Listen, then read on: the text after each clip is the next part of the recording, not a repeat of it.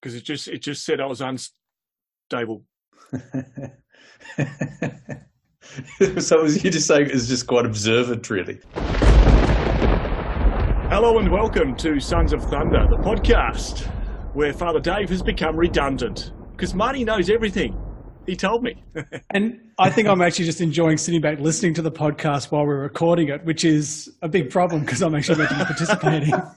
Could I, I? I need to clarify. I said I think I know everything, which is different to Oh, I know everything. sorry, Marty. he knows everything except whether or not he knows everything. At which point he just thinks, maybe. Yeah. Isn't that the whole thing with a teenager? Like when you're 16, you know everything, and after that, you just start to forget stuff. That reminds Mark Um, Twain. Was it Mark Twain who said, When I was a child, I thought my father knew everything. When I was a teenager, I thought he knew nothing. And when I was an adult, I couldn't believe how much he'd learned. I, I experienced that when I turned about 20, 21. I was amazed at how Dad had grown up in the last few years. And now that I've got teenagers, I'm Apologising to your dad. anxiously awaiting that moment when I grow up, I guess. I have apologised to my dad, yes. I Father Dave, I was going the to tell you guys, after um, my go, I'll, you know, okay, I'll go again. yeah, you go. You know Mario, who we had on a few weeks ago? Yes. Yes, we all, yeah, we all know. Yeah, I mean, please say yes. You know? So Mario asked me to give a talk to his um, youth ministers at a formation day they were doing. He said, "Could you talk for half an hour on faith sharing?" And I said, "Sure, I can talk about the rosary for half an hour. No worries." In the end, I probably only talked about the rosary for about twenty minutes, and the rest of it I talked about you two what about you sharing your faith with us or us sharing our faith? or us sharing our faith with other people and, Mm. and, and each other. And yeah, anyway, it was good. It was good. Yeah. Well, Well done. the feedback was it was good. It wasn't that's not me saying you know No, no, don't worry. I asked. Father Dave once, how was Mass? And he said, I enjoyed it. I don't know about the rest of them. Father Dave, I spent uh, the last two days up on the mountain with the chapel. I camped in the caravan that you slept in for a month on your sabbatical. you survived? It was so cold.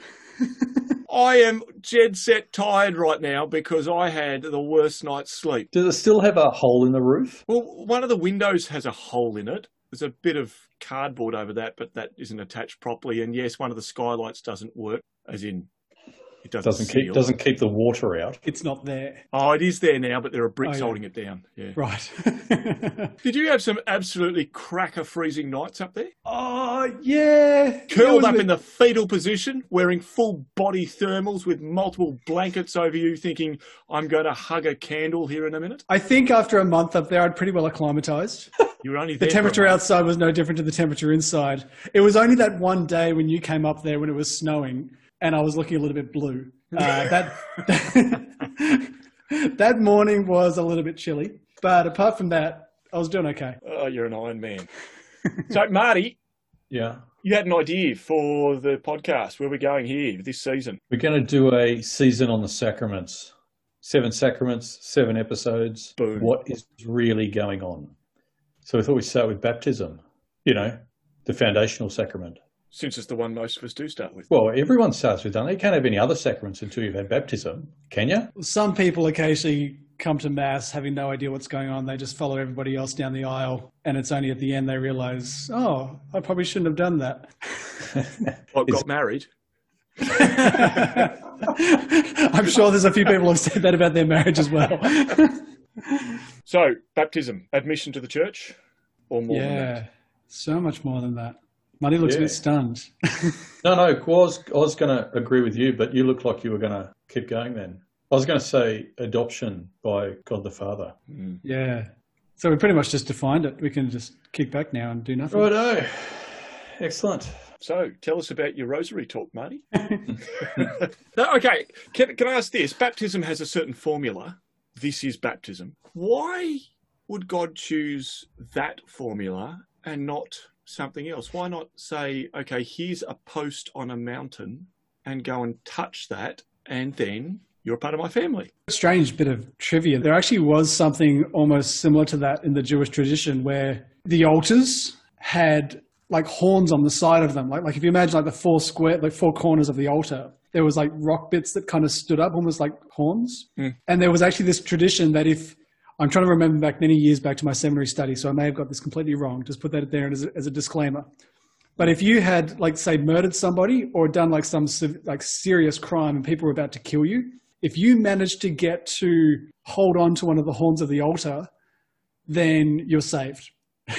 like so, if you it sounds like a game we used to play as kids, even as teenagers. now, like I say, I'm trying to remember back many years. I really should go back and do some research on this too. We called like, it Rocky. I could have just made this up completely incorrectly. But uh, yeah, there was something about if you could actually get to the horns of the altar, you would be saved. Right. But, so baptism was a progression. yeah. So physically or forgiven of your like well, I mean, like I said, I'm trying to remember back. I, I, really should. I shouldn't say such things without having actually probably researched them. But no, you should. everyone else can now go back and have a good read through the book of Leviticus and see where they can find this. But uh, there, there, there were actually cities of refuge where similar thing, like like say you'd murdered someone, if you could get to that city before everyone else got you, like that was like a place of refuge. No one could get you, and so yeah. it always just fascinated me. Like you would have a city made up full of murderers who were trying to get away from people. How did that all work? Like, what was the? Or, although, are they a city full of people repentant? at least acknowledging they did wrong. Just really afraid of stepping outside the city walls. Mm.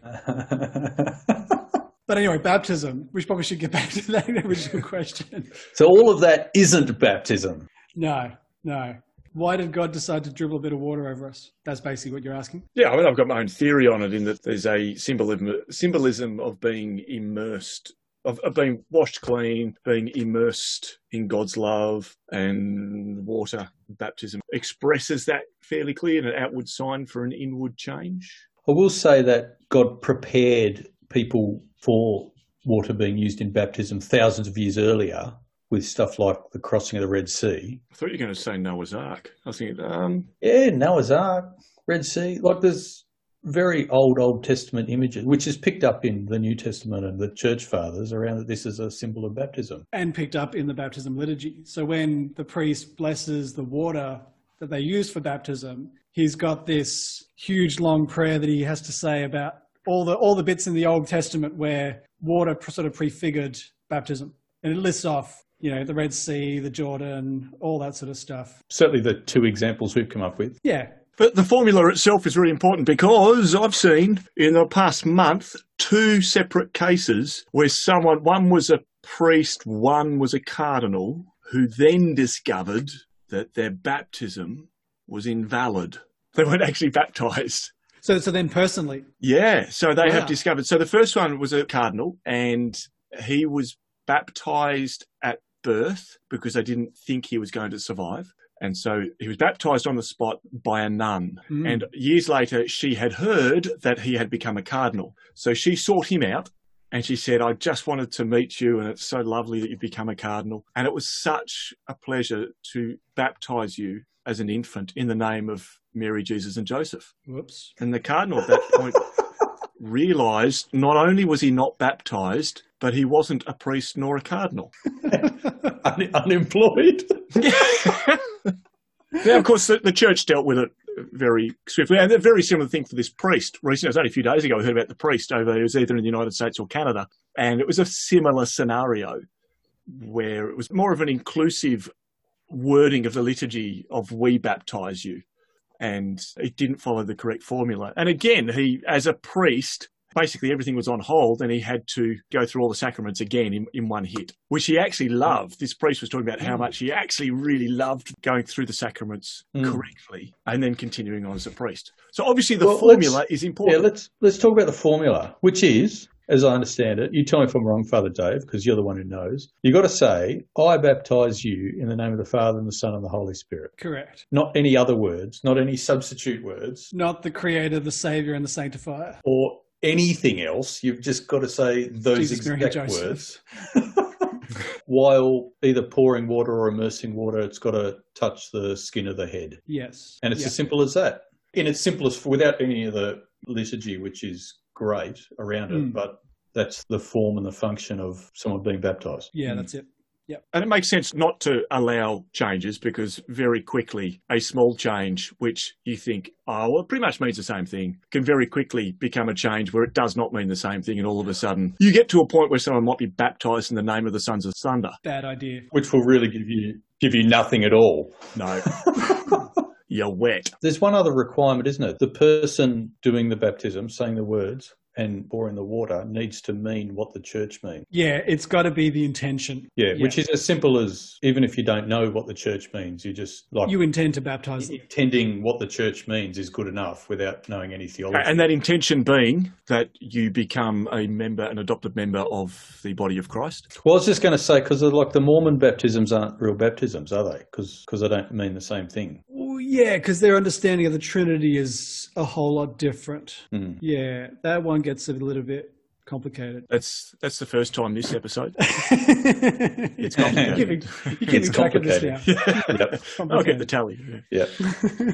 so John John the Baptist's baptism that he was baptizing people up to Jesus, that was slightly different, wasn't it? Well, because there, there, there was a whole tradition of sort of ritual baptism or ritual cleansing in the Jewish tradition. So around the time when Jesus comes on the scene, or John the Baptist, Is a bit of a is a bit of a meld of baptism and reconciliation. well, yeah, you, you had this group called the Essenes. So if you've heard of the Dead Sea Scrolls, this was the group responsible for them. So they lived down near the Dead Sea and lived this really strict kind of penitential life. Sort of excavated and found these ritual baths where they would basically daily uh, immerse themselves for the forgiveness of sins.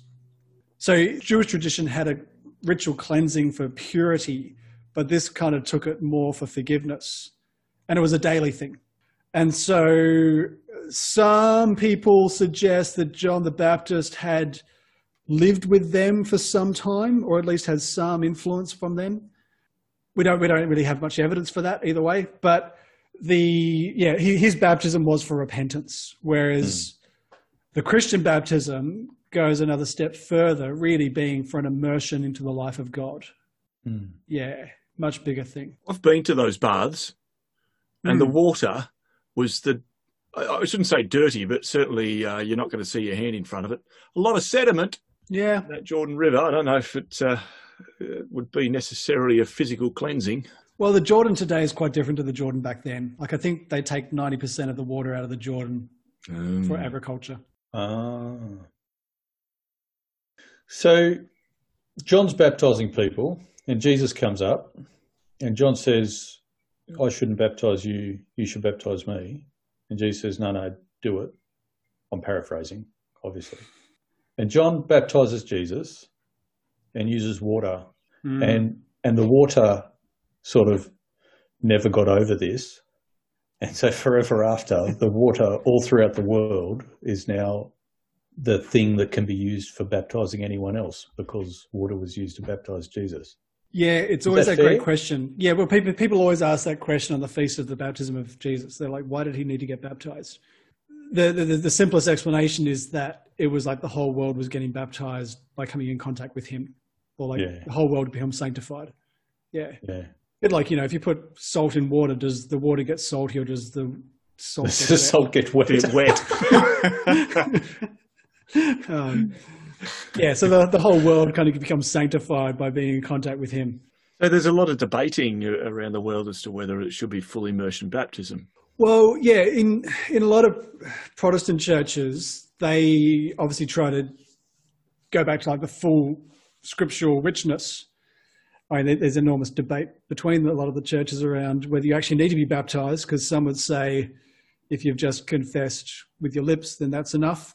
But yeah, so some would say it needs to be full immersion. The the Catholic belief is that the richness of the symbolism is the ideal. Like if you can, but for it to be valid, all you need is for water to, or uh, enough water for it to flow off the skin. Um, yeah. Because in the end, it's not the actual water. There's a grace in that encounter with God.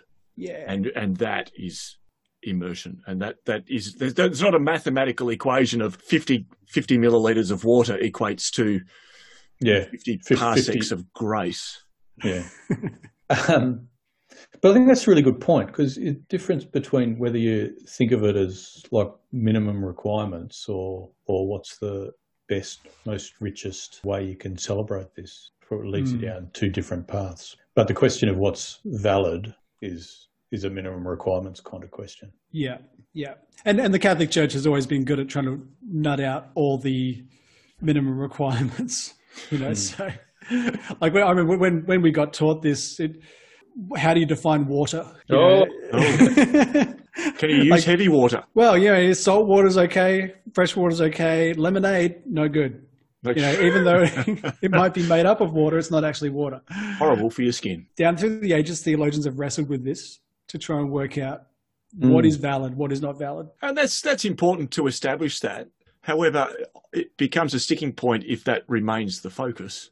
Well, it's yeah, a little bit like right. being in year 12 when one of my classmates made the fatal error of asking our physics lecturer, What do we need to know to pass the exam? and we received a lecture from our physics lecturer being it's easy, it's average to be normal. You have to make no effort whatsoever to be normal. But if you want to actually achieve, you want to do well, then you're going to have to put effort in. So back to the question. What's the minimum? No. That was actually what he said. There's a good relationship there between student and teacher. So you're baptized, your soul is marked, and you're adopted by the Father permanently. And you enter into the church, and your sins are forgiven at that point. Yeah. Both any actual sins you've got and your original sin, uh, as in the propensity to sin, the inherited from God. Mm. That's quite amazing because I, I mean, you know, we are all baptized as infants, so you know you don't really remember it. But baptism's like reconciliation on steroids as well. Yeah, well, in, but you don't even have to confess. Like it's all. Re- reconciliation's almost like a renewal of baptism, or yeah, if you can. Yeah, it's like a, coming back to that grace. Yeah, that's that's a better way to put it. You know, we haven't done. We haven't defined what a sacrament is. Correct. We have not just defined what a sacrament is. So we're going to do a seven-part series on sacraments, and we'll define it at the end. End. so you have to keep listening after a short quiz. So, what's a sacrament, Sam? A sacrament is an encounter with the real living God. Is that okay? It's an encounter mm. through through various forms. It is it's a, a symbol. An, Sacrament means symbol, doesn't it? Is that the yeah. derivative of the word? It's like a symbolic expression of an unseen grace. Yeah. Yeah. The symbol normally tries to reflect something of what that grace is, you know. So using water, water is used to clean. And so it sort of speaks something of God's cleansing action to heal us of our sin. Anointing of the sick, we use oil. Oil was often used to try and for healing or for strengthening people. Once again, speaks something of that. So don't talk too much about that because we'll end up. Oh yeah, that, that's just a little teaser as anyway. to you know wait a couple more episodes actually, to get to that. Pretty cool. We've actually got all bases covered for the sacraments in terms of who's received we've what. All been baptized. Yeah, we've all been baptized, but all the other sacraments we've we've we, we cover all bases. So how many how many times have you had the anointing of the sick, Sam? A few times. I think correlating to the many times you've nearly died. Yeah. yeah. First time I was 14, but we'll get to that when we get to anointing of the sick. Well, before you have we, two though, haven't you, Marty? Yeah, I've had the anointing of the sick a couple of times when I was sick. Um, not like when I was dying, but when I was sick because mm. I've never been dying. Yeah, I was dying. Yeah, yeah. Something something to work towards. I'm sure I'll get there. But um, no, I should just for anyone. We should go through the list. So there's having started on baptism. We'll start on baptism because that's first. But there's seven sacraments. There's only seven sacraments: baptism, reconciliation, Eucharist, confirmation, marriage, holy orders, and the anointing of the sick. I've got to seven. Am I? Is that it? If you got to seven, then I think you're correct. Yeah. Nailed it. Is Father Dave listening, or is he on his phone? I think he was well, no, writing, I'm, I'm just checking something. He is. um, because sorry, I wasn't listening. What sorry. I was saying to make sure yeah. Okay, I did. I, I wasn't listening. I was had like half an ear listening. No, because I, I, was just checking because because there, there there were discussions in the history of the church about adding other things to being sacraments. Uh, the coronation of kings was almost added as a sacrament, uh, or, or, at least some of the kings wanted it to be. I was going to say it's a little bit. Sure, a few politicians wouldn't mind that either. No, nobody else really cared. But yeah, it was very much that idea that monarchy was a divinely given source of government or rule. But yeah, anyway, sorry, I, I, I got distracted while you're listing off the sacraments, Marty. I, I apologize. He was he was he was correct. Look, if we were, um, if we were, you know, organised, we'd start with the uh, the the list of sacraments, and then and then introduce what baptism is. But you know, we'll just do it in another order. It doesn't Or, matter. or, or we would have actually explained what a sacrament is, and then and all of that, baptism. all of that. Yeah, I think this just proves to our listeners, Sons of Thunder, it's not contrived. We don't know where we're going. no preparation at all. Well, other than Marty sending a text out saying, "Let's talk about the sacraments," and us going, "Yeah." Nice. Um, I want to ask. You know that quote from one Peter or two Peter we talked about Can you The- do the rest of the podcast in that voice? in that voice? No, probably probably not. Um, In one Peter. Are you referring to 2 Peter chapter 1, verse 4? maybe I'm referring to Participants in the divine nature? That's it. Participants in the divine nature. That starts with baptism, yeah? Yeah. So I just have this idea that most people, when they rock up to a church for a naming ceremony or a christening, just really have like no idea about how magnifantabulous what's happening actually is. Yeah. Most people have got no idea. I, I did a baptism. I I was I was filling in in one of in a, in a parish, and I just had I was sort of handed this baptism to do. And uh, at the end of the ceremony, the the father got up and s- sort of proudly said to everyone, "We're now going to go on to the most important part of the day. We're going to go for lunch." I was like, "You got no idea." Uh, At my at my niece's baptism a few years ago, there were three babies being baptized at the same time, and a member of the other family group was sitting back in his thongs with his cap on and a can of mother, which he drank during the baptism in the church. And I suspected he probably didn't quite understand what was happening. well, that's the that's because of because of the outward symbols that he was. Um, Yeah, it was No, mother. It was it- wasn't water. But that's sort of exactly the point of sacraments, isn't it? It's this outward symbol of what's going on in, internally, and you say, well, you, you know, dude in thongs drinking, drinking, like there's some outward symbols there showing what's going on internally in a completely different way. Okay, so what is going on internally? Well, so getting back to Marty's uh, reference to the scripture that he'd forgotten what it was, but it, it- great line in the, the second letter. Hang on a second. Peter. Even though Marty had forgotten what scripture it was, you knew without having spoken to him which scripture he was thinking of. Oh, we, we, we're I'm thinking of a as a scripture. I'm thinking of a scripture between Romans and James. 2 Corinthians 5. but anyway, yeah, Peter talks about how we become participants in the divine nature. It's, it's one of these things which I think most Catholics are clueless about as well. We, we don't quite understand the enormity of what is happening. John of the Cross, St. John of the Cross talks a lot about this because he, it's kind of this whole idea of, well, the, the Eastern Church talks about divinization, you know, that we will actually become divine we don't hear this much in the Catholic Church, I think, because most priests are afraid of scaring people or confusing them too much. Well, even even more than they are, Well, yes. but but there is something because like you immediately think divinization, you think what Hinduism or yeah. you know some Eastern stuff. That's what Exactly. it sort of, but but that's actually what the church promises. That's what God promises through the church. Yeah.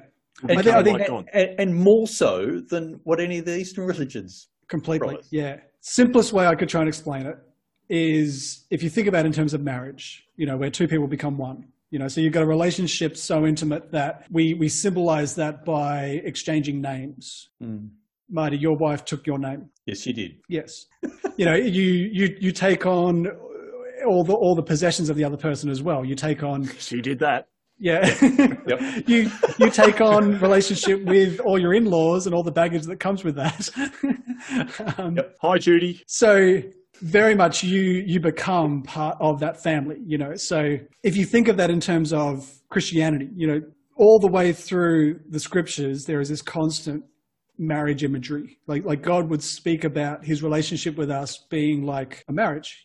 In Prophet Hosea, he says, "You no longer call me my master; you'll now call me my husband."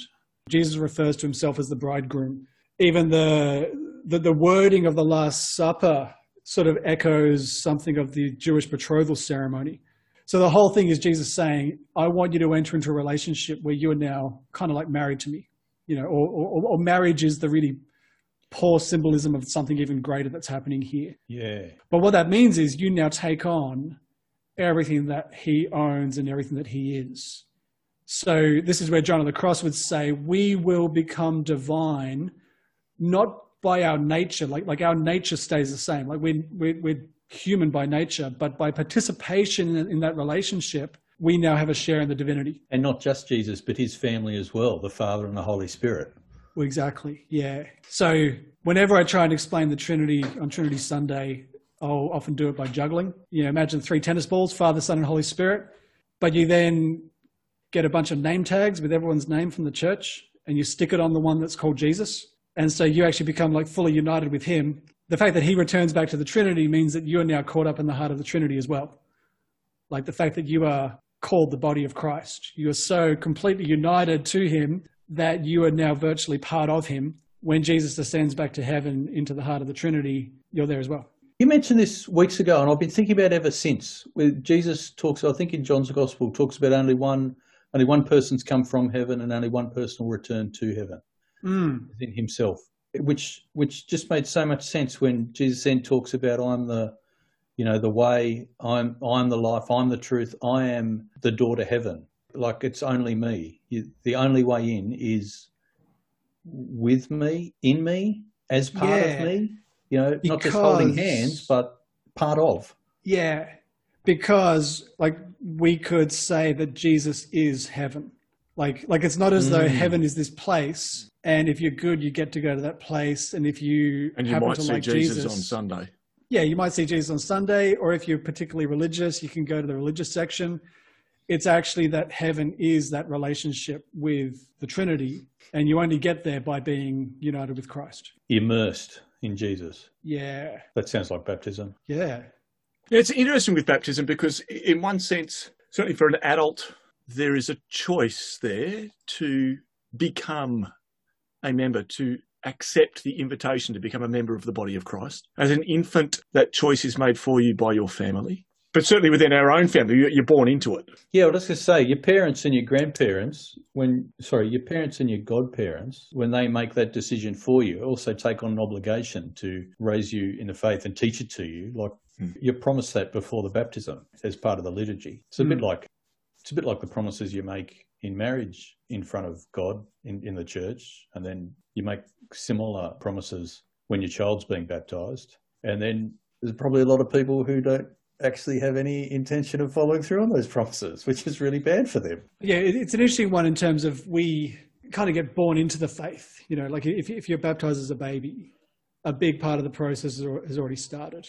It, it suddenly becomes more like an opt out rather than an opt in at that point. Some people would say that's not as like not, not, not as valid or not as important because, like I suppose that there are some traditions that would put a lot of emphasis on the individual choice that you have to personally choose Christ. And so you should therefore not be baptized until you're a teenager or an adult. Infant baptism, though, is very strongly mirrored in the eighth day visit to the temple, the purification and consecration to God, circumcision. Yeah, yeah. And, and I think because it, it's coming from that idea of we're saved as a people, there, there is actually something really important about us communally bringing each other to faith. Hmm. It really is only a very modern thing, this whole emphasis on absolute individuality and Yeah. individual choice. And, and a lot of people interpret the scriptures through that radical individualism. Whereas the culture in which this began was where whole families were coming to the Lord and being baptized. And, and that's really what they were trying to do. They were trying to change culture. Including not just children, but probably slaves as well, servants. Yeah. and- Yeah, exactly. The, the whole household really meant everybody. Now, I've been, um, I've started reading Augustine's Confessions. You'll be proud of me. It's awesome. Yeah. Um, It's just like C.S. Lewis. just older. And as long as you get a good translation, otherwise it's Yeah, this is this is quite a modern, dynamic, easy to read. Not it's not in Latin, but in that he seems to intonate that they were holding off his baptism until he was maybe he got sick or something when he was a teenager, and they thought he was going to die, so he's about to get baptized because because uh, you know he thought it's important because he was dying, and then he got better, and it didn't happen at that time, so they pushed it off further in the future. That that all seemed really quite strange in terms of either the early church or or now. Was this a case of? I remember in the early church there was a sense of once you become a Christian, there was no real sense of reconciliation, and so if you sinned, then you failed, and so they'd leave it as long as they possibly could before their deathbed before actually entering the body of Christ so that they there was less chance of them stuffing it up. Yeah, the the preparation for baptism was very serious back in the early church. So it'd be 3 years of training and fasting and preparation with the idea that it was a radical breaking breaking from your old life. Um, like you really turned away from sin and the idea that was that you would never commit any serious sins ever again. So as you mentioned, Sam, there, there was the sacrament of reconciliation, but but you really only receive it once in your lifetime. So it's, it's like you had one chance to confess serious sin, and and and with that we're talking, you know, murder or adultery, stuff like that. So you, you had a, a bit of a tradition where people would become a catechumen. So they'd start the process, but they would hold their baptism off until later in life when they were really ready for it and and there's always been this idea that once you're a catechumen, if you die, it's basically like baptism of desire. So it's as though you've been baptized, even though you haven't been. I just wrote on my notes here baptism by desire and baptism by fire. They're the other two. So we should just clarify that. Baptism by desire is like if, for example, if you were in the car traveling to church to be baptized after being totally prepared and etc., and this was the day, and you were in a car crash and you died, then the church says God will accept that you were baptized because yeah, yeah. It's not a case of ah, you didn't touch that altar horn. Yeah, yeah. But and and probably doesn't need to be quite as extreme as that, I guess. But again, intention. As you get yeah. less, you know, I mean, there's a big difference between yeah, maybe I might, you know, get baptized one day is probably quite different to being right there for it to happen. So I that's right. Yeah. Is, there's a there's a hazy bit in the middle there, is there? Yeah, there's there's always a bit there which God has to work out. but yeah, the, the other side of the uh, baptism by fire is where if someone is martyred before having been baptized, then that's counted as baptism. So that there have been cases where sometimes the person who is assigned to be executing the Christians is so inspired by their witness that they decide to join them. And so, yeah, that's basically counted as baptism. I heard about one of those in the um, Balkans back, you know, the the wars just a couple of decades ago, where a bunch of might have been Franciscans were being executed by, you know, the army that had come in, and there was a guy who was an atheist with them, and at the end of it, and they they they'd shot these monks and then and then said to him, "What about you?" And he said, "Their God's my God." Mm. So they shot him too. I mean, that, that's baptism by fire. Yeah, yeah. I, I remember reading back in the early Roman Empire, there was uh, one of the persecutions where all the everyone had to uh, sacrifice to the emperor, and there was a bunch of Christians in the army who refused. And so there was 40 of them who were taken out to an ice sheet, an ice shelf, and basically stripped naked, had to lie on the ice until they froze to death. And uh, they had this bath of hot water nearby. So at any time they wanted to renounce their faith, they could warm themselves up and be promised all sorts of riches and honor. And they, they basically banded together saying, you know, all 40 of us are going to give our lives for Christ.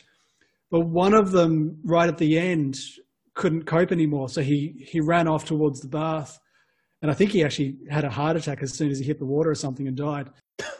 But one of the soldiers was so inspired by the others that he decided to strip off and join them. And so made up the full number of 40. Mm. Yeah. So, but that, that would have been a, a case of baptism by fire or ice for that matter. baptism by ice.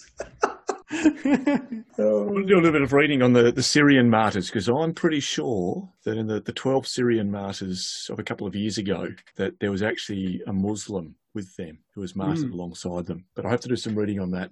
That's my homework Hmm, to see why he was there and how he came to be with them, Well, it's got a alongside them.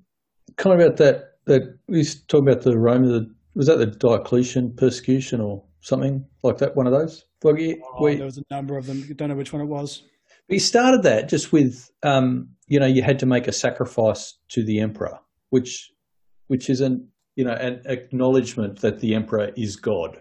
Mm. It sounds so bloody strange to modern ears. Right? Imagine a politician going saying, "No, no, I am God, and you need to make sacrifices to me, or I'll kill you." You go, "How? how can you possibly like do something?" I might believe it if you did it in the voice you did earlier on. well, some would say it was like acknowledging the divinity in the emperor, that he was sort of like the, the divinely appointed one. So, so it was very much an acknowledgement of the emperor's authority. And, and it actually really split the church because, because a, a lot of Christians sort of looked at that and said, well, it's not actually a, a, pagan sacrifice, it's actually like a political acknowledgement. And so there were many Christians who decided to say, look, we think this is just a political action.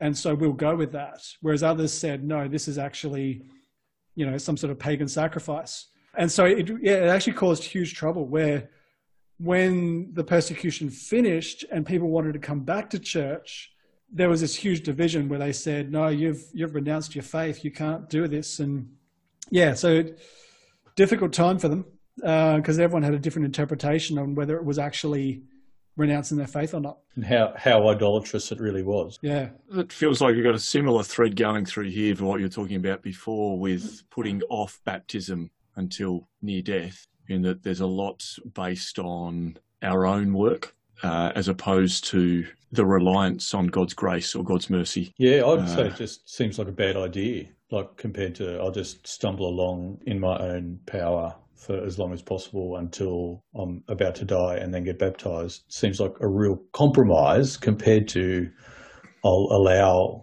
the grace of Jesus and the Holy Spirit to work in my life through these sacraments to actually make me better, not through my power, but through His power. Yeah, and, and, and perhaps a less of an emphasis on a forgiving God, and certainly what you're talking about with the Roman Empire there, uh, with the fracture that occurred afterwards within the church. This from the I mean, obviously you're paraphrasing there, Father Dave, but by the sounds of that, what what they would have found quite difficult is is forgiveness for people who had deserted or people who had watched them suffer or whatever. It Well, might the be. emperor wasn't a forgiving God Yeah.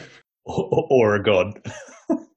Yeah. Uh, so obviously that's changed. over the- I I know we're, we're probably edging towards more reconciliation than we are baptism, but I take it that that has changed over the years.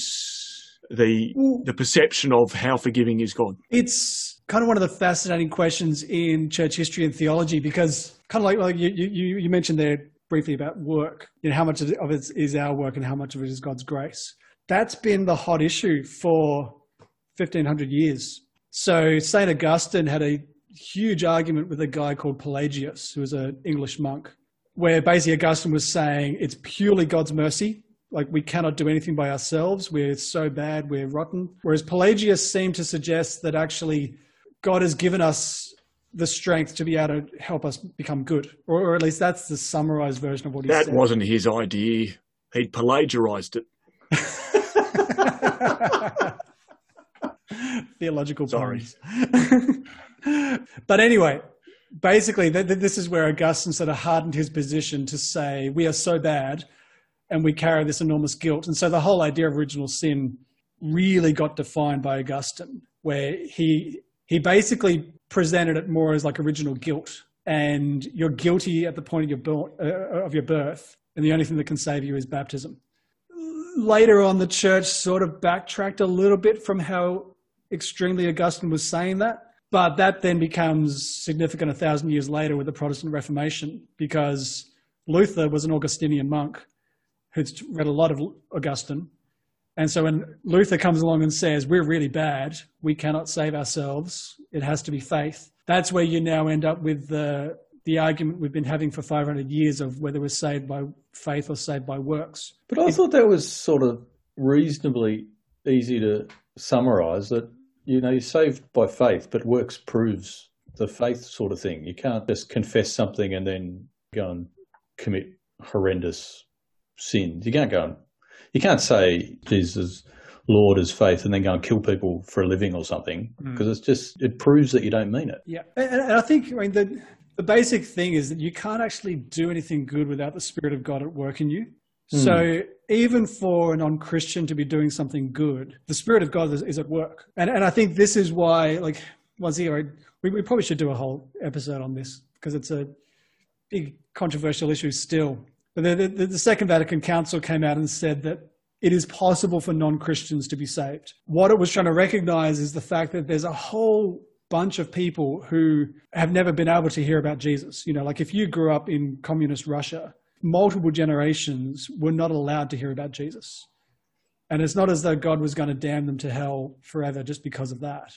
The degree to which the Spirit of God is at work in them, and that's reflected by the fact that they're loving, you know, they're being charitable. Yeah, well, if, if God is love, they, they would actually know God, but not by name. Yeah, exactly. Yeah, one, one theologian talked about this idea of like the anonymous Christian, where, where they're basically living in the spirit of Jesus. They just have never heard of Jesus. Mm. But like I say, that's a, a huge controversial point even today because a lot of people would want to push us very much to that black and white thing of you know, only Catholics are in heaven, whereas others would be on the other side saying the Spirit of God's working in everybody. Yeah, but there's a difference saying only Catholics go to heaven or everyone in heaven is now Catholic. yes. I'm reminded of the parable of those who are given more, more is expected. Yes. Yes. So for those who do actually know God, who know Jesus, who have access to the sacraments, more is expected. And, and the opportunity to love deeper, to sacrifice. That those mm. opportunities uh, arise probably more frequently. I've got uh, I, have got a good example. I think it's a good example of. Um, this, I've got uh, a good example. Sit yes. back, listen in all. yeah, get excited of the action, God's action in my life, in terms of grace. Right, I was um, I was praying one time months back at adoration, and I really felt the Lord saying to me to not yell at one of my kids. It, it, quite specific, saying you just stop it and I said, But Lord, you know that I'm not capable of that. you know what I'm like. And the only possible way that could happen is if you made that happen. And I felt like the Lord said, You've got a deal. And I thought this is really weird. but but strange, or maybe not strangely, after that I've I have ever since then. I, I have not yelled at that particular child, no matter what how bad um, you know things happen. But um, that's a tangible example of the grace of God because it's not because it's not me. I'm I'm a hothead. I think that's a really good example of claiming the grace of your baptism. Like for most people, baptism is something which happened back then and they've just forgotten about it. And they hope that they can use it to get into heaven at the end of, of their life.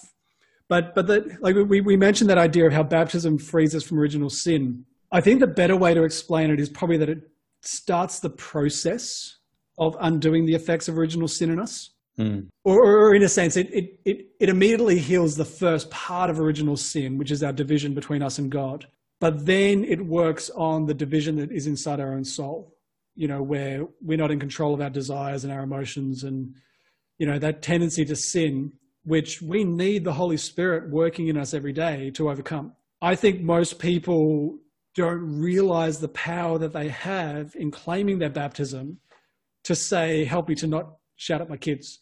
They kind of think i'm just a rotten sinner. God has to put up with me because i can't change Whereas if every day you're actually saying, God, we made a deal at our baptism that you are going to help me to become a saint. Mm. And so every day I'm going to bring you my brokenness and I'm going to exchange that for the Holy Spirit. And you're going to do the fix. Yeah, you fix what I can't fix.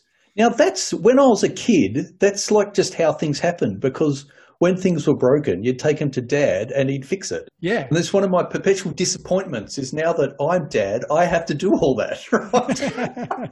Unless you broke it with your own stupidity, at which point you hide it behind the cupboard and just hope no one finds it.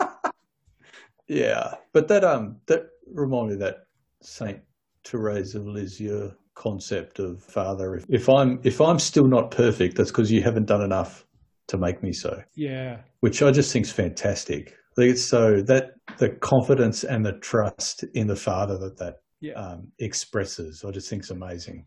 I had a speaking engagement with some Year 11 students in Canberra this morning over Zoom, and I actually used the quote from St. Therese of Lisieux, which is I've just brought up on my laptop here. God would never inspire me with the desires which cannot be realised. So, in spite of my littleness, I can hope to be a saint. So, Mm. actually putting it back that whilst we are small and little, it's God that has that is propelling us forward and holding us in existence and calling us deeper and calling us to not yell at our children. And and a big part of that is actually living your new identity. Like I think most of us, in, in relationship with God, I think most of us live like we're orphans. Like like we pray to God, we ask God to help us, but we assume that we're like people who have been abandoned by a parent, and we're just going to be self-sufficient. feel like we've sent off an email. We hope for a response. Exactly. Yeah, it, it's like maybe writing a letter to your parent who lives overseas, and six months later it might come back to you. Whereas I think we actually need to live in that identity that we are co-heirs with Christ. You know, the whole world belongs to us. Um, we don't have to go eating out of the rubbish bin anymore because we are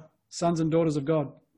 Whereas most of our sin is because I think we we feel we're like orphans, we're abandoned, we've just got to get by with whatever we can find. So that's another that's another comparison I think between Christianity and every other religion in that Christianity seems to be the only one where you actually get help. Mm. You ask for grace, you ask for help, you know, and then you get it. Yeah, God climbs down the mountain to our level and then asks us what we need. Mm. Mm. He chose us. Mm. It's a really important point that I think is lost often is that at baptism, everything changed massively. And for, for us, being baptized as infants, we have no recollection of that change, of what mm. happened prior to that. And if we grew up in the church, then we don't necessarily know that life before it. And so, yeah, I don't think we, we do lose sight of the immense significance of baptism and being called into the family of Christ, into the body of Christ, the family of God. So we just need to do that again and then cut it out and stick it at the start. But baptism, where everything changed. Dun dun dun. So after an hour, we finally get to the opening line of the podcast. Nice. we got there. Okay, you ready to go? and cue the music. Anything anyone want to add? Um, we can leave that to the next time. Uh, we talked to infant, infant versus adult, baptism by water, desire, and fire. We talked about the infilling of the Holy Spirit. Talked about the adoption by God. We talked about the forgiveness of sins, actual and original. And we've managed to make that last an hour.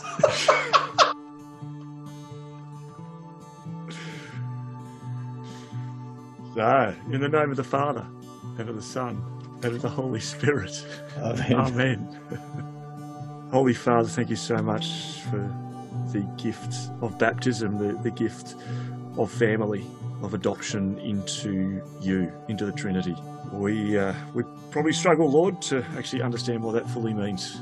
We pray, Lord, you would give us the, grant us the grace to more fully appreciate your love for us and, and the beauty of your family.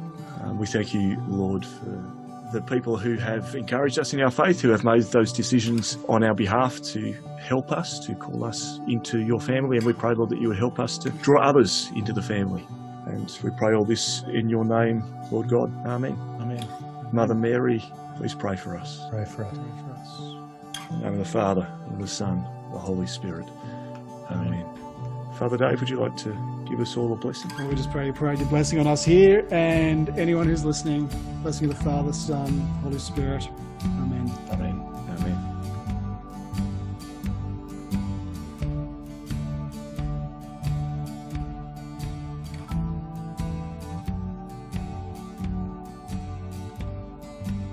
All right. So next week, what, what's what's next? Is reconciliation next, or is confirmation next, or Good question. So, um, well, you'd probably do well, sacraments of initiation, baptism, Eucharist, confirmation.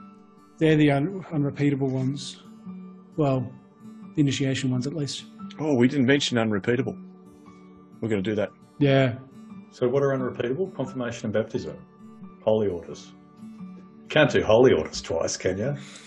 Why, marriage is unrepeatable, isn't it? Oh, no, I suppose some, the, wait, someone can die. Yeah, if someone dies. So that's a, yeah, okay. So there's, there's legitimate ways to do that. You can't do holy orders twice.